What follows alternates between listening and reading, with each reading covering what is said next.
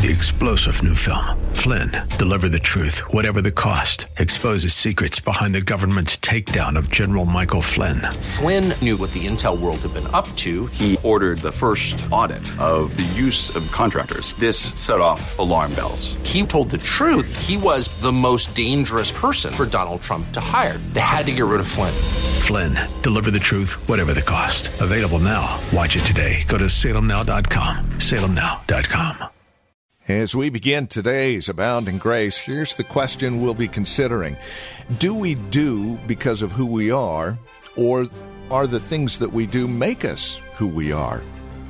We'll explore that dynamic today on Abounding Grace with Pastor Gary Wagner.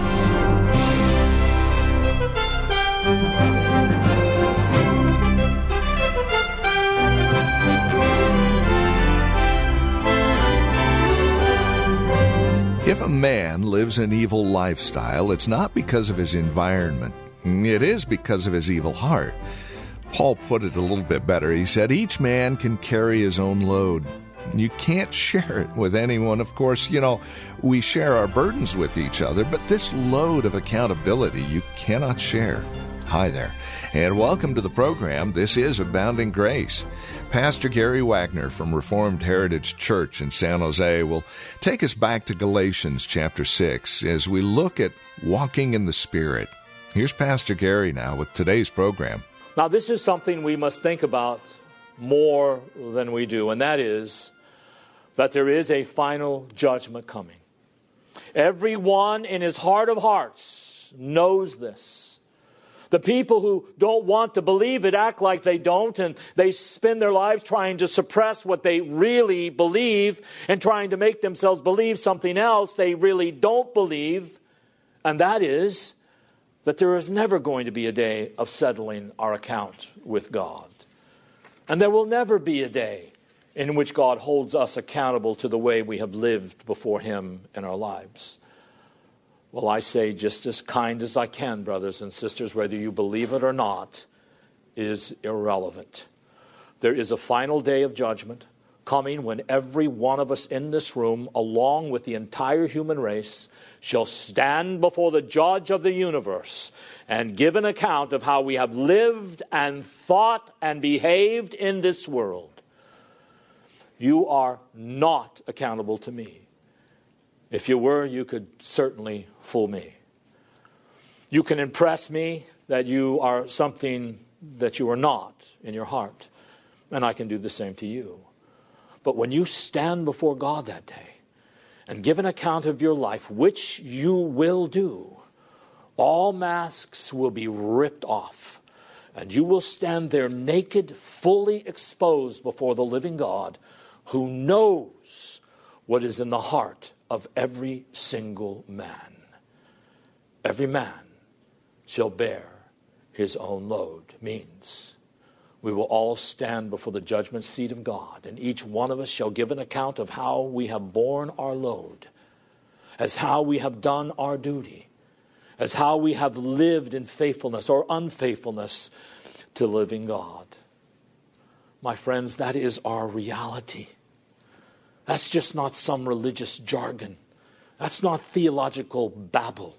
That is reality. You will stand before God, and how you carried your load will be judged by Him. It's not that every man must bear his own load, every man shall bear his own load, whether he wants to or not, whether he likes to or not whether he tries to escape or evade it or not. Every man shall bear his own load before Almighty God. But now let's go a step farther.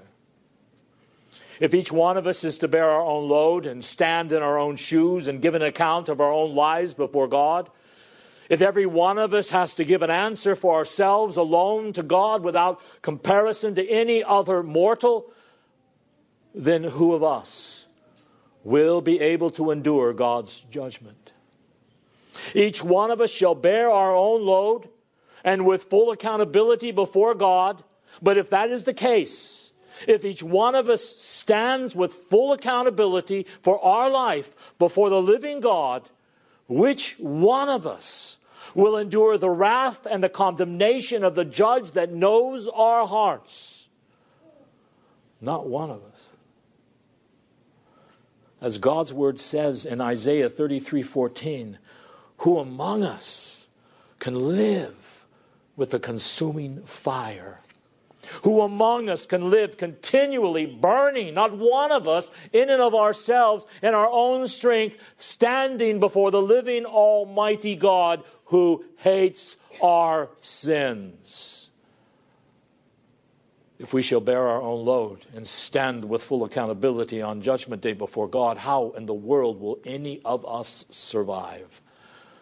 For as John Calvin said, if a person had but one sin, any sin, hell would be ready to swallow him up. End quote. Surely the weight of our sin is heavier than a stone that were able to crush all of our limbs and bones in pieces. How shall we stand in Judgment Day before God when He brings us to account? You will stand before God in full accountability for your own load. But being a sinner, guilty of far more than one sin, before the judge that hates sin and has sworn to destroy it, if every man shall bear his own load, how in the world on that day will you and I escape being sentenced to hell? If this verse Every man shall bear his own load is taken out of the context of the book of Galatians. It would drive every one of us who have any honesty in our hearts at all to hopeless despair about our destiny. Because not one of us, not the best of us, could stand up under the judgment and withering gaze of a divine judge. And if you think you can, if you think you can live with a consuming fire in and of yourself and impress Him at the end enough to win His favor, you are a great big fool. So, as we read this exhortation, every man shall bear his own load, we rejoice in the message of Galatians that we bear that load in Jesus Christ. Someday we will stand before God. We will give an account of our lives, but on that day, when we stand before that awesome tribunal, we will be embraced by the Lord Jesus Christ and all of his perfections and all of his redemptive work. And when the judge behind the bar of justice looks at us, he will see us in Christ having died for us, taking the penalty of our sins, living for us, crediting to our account and our debt his perfect life, and we will be safe and sound in his arms. Listen to Calvin again. Truly, the redeeming of us did cost Christ dear. And if we search heaven and hell throughout for the peace of a ransom, we shall not find any other than Christ that is able to pacify God. In other words, the only person in all of the universe that is able to pacify God's anger for our sins is the Lord Jesus Christ. You can't do it. He has done it by turning away God's wrath and satisfying his justice by dying as our substitute on the cross, taking our guilt, identifying with our sin, becoming responsible for the consequences of our sin out of sheer grace and mercy, so that everyone who puts their faith in Christ as Lord and Savior will never have to face the wrath and the fury of our God, who is a consuming fire. So when we bear our own load before God, totally accountable for all of our actions and thoughts in this world, it will be addressed in the Lord Jesus Christ. Oh, we deserve to be consumed by that fire. But Christ, as it were, was consumed in our place. And so, because of him putting his shoulder to our load, taking the consequences that our evil deserves, when we stand before God, we do not have to fear separation from him. The point is, it is true that as every one of us has lived in this world, we shall be judged by God on that last day. And that thought should move us to carefulness in the way we live. But that thought alone that we will stand before God fully accountable for all of our behavior should terrify us. And we as Christians should never think that thought without thinking another, which second thought always fills us with joy and gratitude. And that is, on that day, when we bear our own load before God, we will be represented by Jesus Christ. And we and our good works, as feeble as they may be, will be accepted because of Him. While our sins and evil works, as dark as they may be, will be forgiven because of Him. And you and I will never appreciate the value of the grace and the mercy of God, nor will we ever taste that mercy until we recognize as believers that if we bore our own load before God without Christ, we would be hopelessly condemned to hell. Let me say that again just a little differently. You are never going to appreciate the saving mercy of God and you're never going to taste that mercy until God enables you to be honest with yourself and with Him and enables you to believe and confess I'm going to have to stand before God. I'm nothing but filthy rags. All of my righteousness is as filthy rags. I have not done one thing in all of my life to merit one thing, one good blessing from Him. And if I have to stand before Him, in myself, with my own accomplishment, without Christ, there is no hope for me throughout all eternity. Until you believe that and confess it, you will never taste the mercy of God. So I encourage you to do two things today. Right here and now, believe that your load is heavier than you will ever be able to bear before God. Quit being deceived about yourself, thinking you are somebody when you are nothing. Believe that your load is heavier than you are able to bear before God. And then, having broken and humbled by that thought, all of you, any of you who are weary and heavy laden, come to Christ and he will give you rest from that burden. Jesus said, Come unto me, all that are weary and heavy laden, and I will give you rest. If you're not worry, weary, if you're not heavy laden, you think your load is right, there's not much reason to come. But all of you who are weary and heavy laden, Jesus says, Come, surrender to me, believe in me that I am who I say I am in Scripture. And come to me to be that in your life, and I will give you rest from your burdens. For my burden is easy and my yoke is light. That brings us to verse 6 in Galatians chapter 6. This is a continuation of the deception of a spirit filled life. And Paul says, Let the one who has taught the word share all good things with him who teaches. Walking by the Spirit's rule and in his power motivates us to support and fellowship with those men whom the Holy Spirit calls and equips to train us in the rule of God found in Holy Scripture. Let's look at some phrases here. Let the one who is taught. The word taught in Greek means to catechize. So the one who is taught is a catechumen. That is, a person under systematic instruction in the truth of the Bible by a teacher trained and ordained to teach those who are committed to his charge. It isn't just someone who is being taught off the cuff by someone else. It has to do with authorized systematic instruction by an official teacher. See the word share? Let him who is taught the word share all good things with him who teaches. That means not just to support, but to fellowship. So that as you support the person that is training you in the word, you are fellowshipping with him and you are forming a partnership between the catechumen and the teacher. So that relationship is somewhat like an employee and an employer. The relationship is a partnership in a common yoke that the person who is being trained in the Word of God and the person who is doing the training in the Word of God both have their necks in the same yoke, seeking to reach the same purpose. And they are fellowshipping with one another in a common partnership. Therefore, the point of this verse is that those who benefit from the systematic instruction from the Bible are hereby resorted to support and fellowship with their instructors. For my sake, I'm thankful that you are all faithful in this. And throughout the past 15 years that I've been here, you have been faithful in sharing good things with me, who has instructed you in the Word of God as best I am able.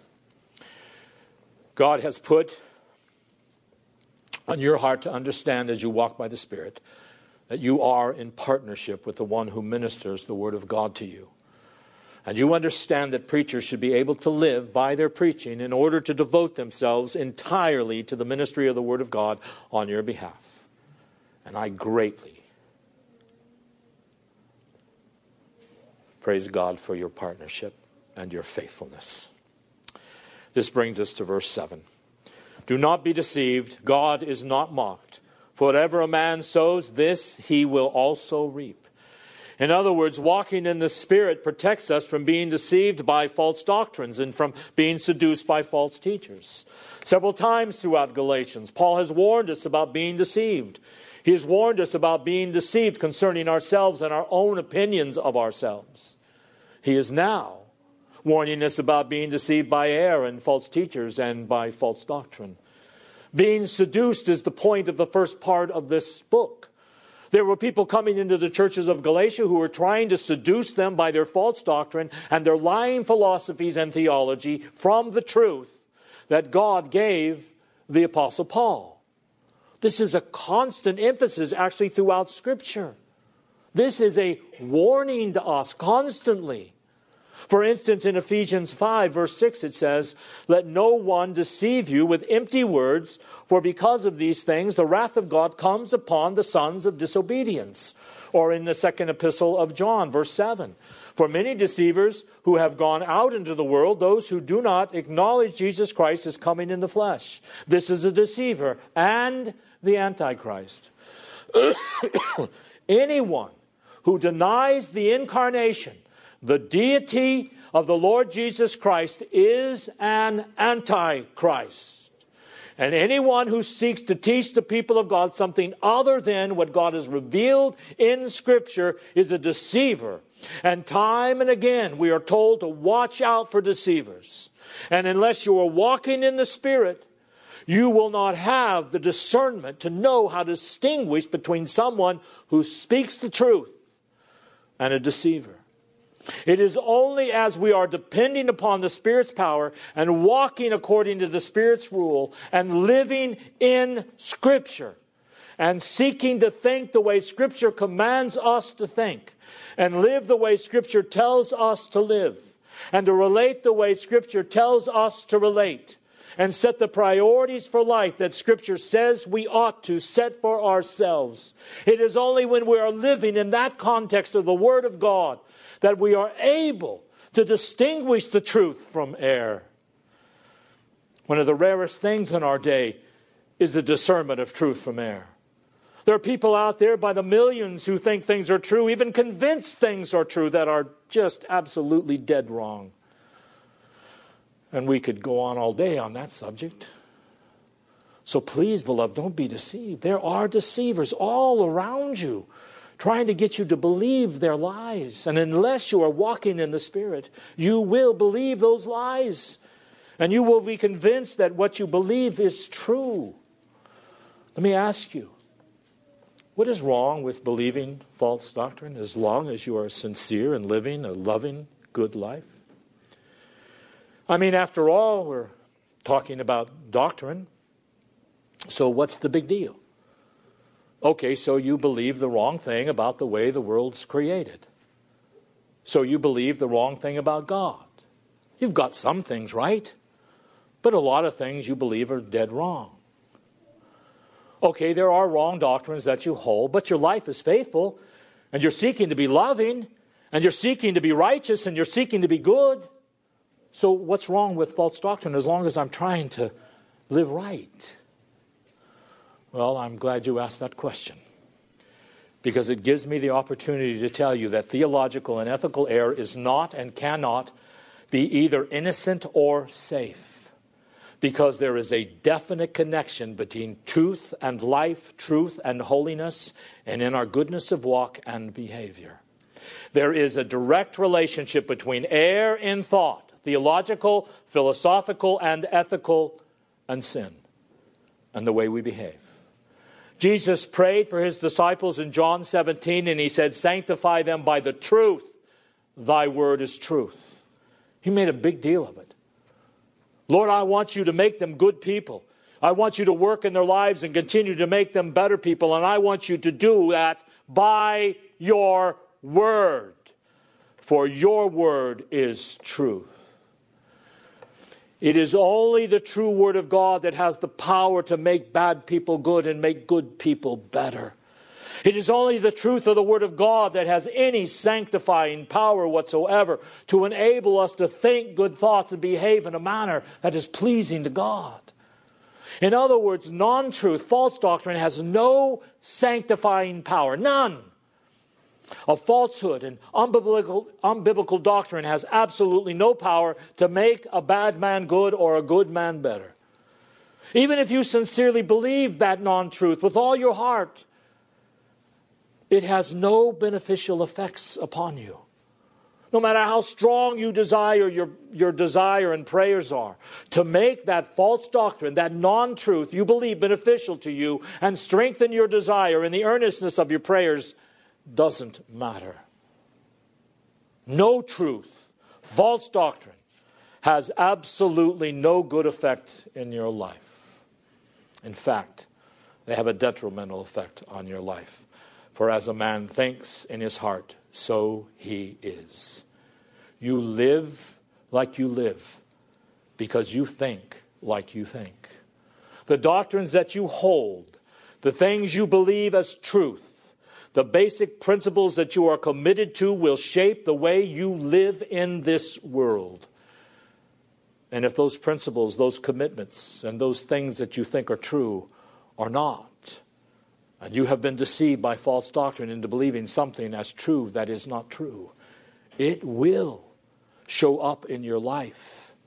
And it will make your life ugly, and someday, more than likely, it will condemn you before God. False doctrine is not innocent. When a person is seduced away from the truth and believes things to be true that aren't, he lets himself do it. Every man shall bear his own load. If you believe something to be true that is not, then when you stand before God, you can't say, Oh, I'm just a poor little ignorant, helpless person. No one told me the truth. Every man, every man shall bear his own load. The Bible says this He who knows the truth and does not do it shall be beaten with many stripes. And he who does not know the truth and who does not do it shall be beaten with few stripes. But both will be beaten false doctrine, thinking things to be true, deceiving yourself into believing things that are true that are not. That is neither innocent or safe. Error in the head leads to error in the heart and sin in life. Notice what this verse says about this. Do not be deceived. God is not mocked. Don't be confused about this. God is not mocked. Failure to protect yourself from believing wrong doctrine, failure to live by the rule of the Word of God, failure to allow yourself to be shaped, your thoughts, your behavior by that Word, and still call yourself a Christian. Oh, it's a mockery of God. And God will not be mocked with impurity. That is, you may mock Him, but you will not get away with it. God will not be treated with contempt by hypocrites who call themselves Christians, but who will not allow themselves to be stirred up and governed completely and totally by the Word of God. I ask you, beloved, test your heart. Are you right now in your thoughts and in your life mocking the living God? Do you think you are something when you are nothing? Do you have a high profession, but in the heart there is darkness and rebellion? Oh, please do not be deceived. God is not mocked. Whatever a man sows, that will he also reap, because every person shall bear his own load. Amen. Well, that's all the time we have today. This has been Abounding Grace with Pastor Gary Wagner from Reformed Heritage Church in San Jose. If you'd like to review today's broadcast, we would invite you to contact us for a copy of the program. They're available for just $5. Mention today's date and we'll send a CD your way. Here's where to write to us PMB number 402 1484 Pollard Road. That's in Los Gatos, California. The zip code is 95032. Again, that's PMB number 402 1484 Pollard Road. Los Gatos, California 95032 is that address. Our phone number, if you'd rather call, 408 866 5607. That's 408 866 5607. Our website is reformedheritage.org. And if you'd like to join us for worship, Sunday services are at 2 p.m. We meet at the Lone Hill Church on 5055 Lone Hill Road in Los Gatos. Directions at our website, reformedheritage.org, or again call 408 866 5607. Thank you for joining us today. We look forward to seeing you next time we get together as we continue our studies in God's Word. Until then, may Christ be your abounding grace. Three star general Michael J. Flynn, head of the Pentagon Intelligence Agency, knew all the government's dirty secrets. He was one of the most respected generals in the military. Flynn knew what the intel world had been up to, he understood its funding. He ordered the first audit of the use of contractors. This set off alarm bells. The explosive new documentary, Flynn, Deliver the Truth, Whatever the Cost, uncovers the facts behind this scandal. Flynn told the truth. He was the most dangerous person for Donald Trump to hire. I find out the worst enemy that I'm going to face in my life is right here in America. They took my assessment and they wanted me to change it. And I was like, I'm not changing it. They had to get rid of Flynn. With in depth interviews, archival footage, and never before seen personal records of the man behind the headlines. I just felt like I was drowning. Flynn, deliver the truth, whatever the cost. Available now. Watch it today. Go to salemnow.com. Salemnow.com.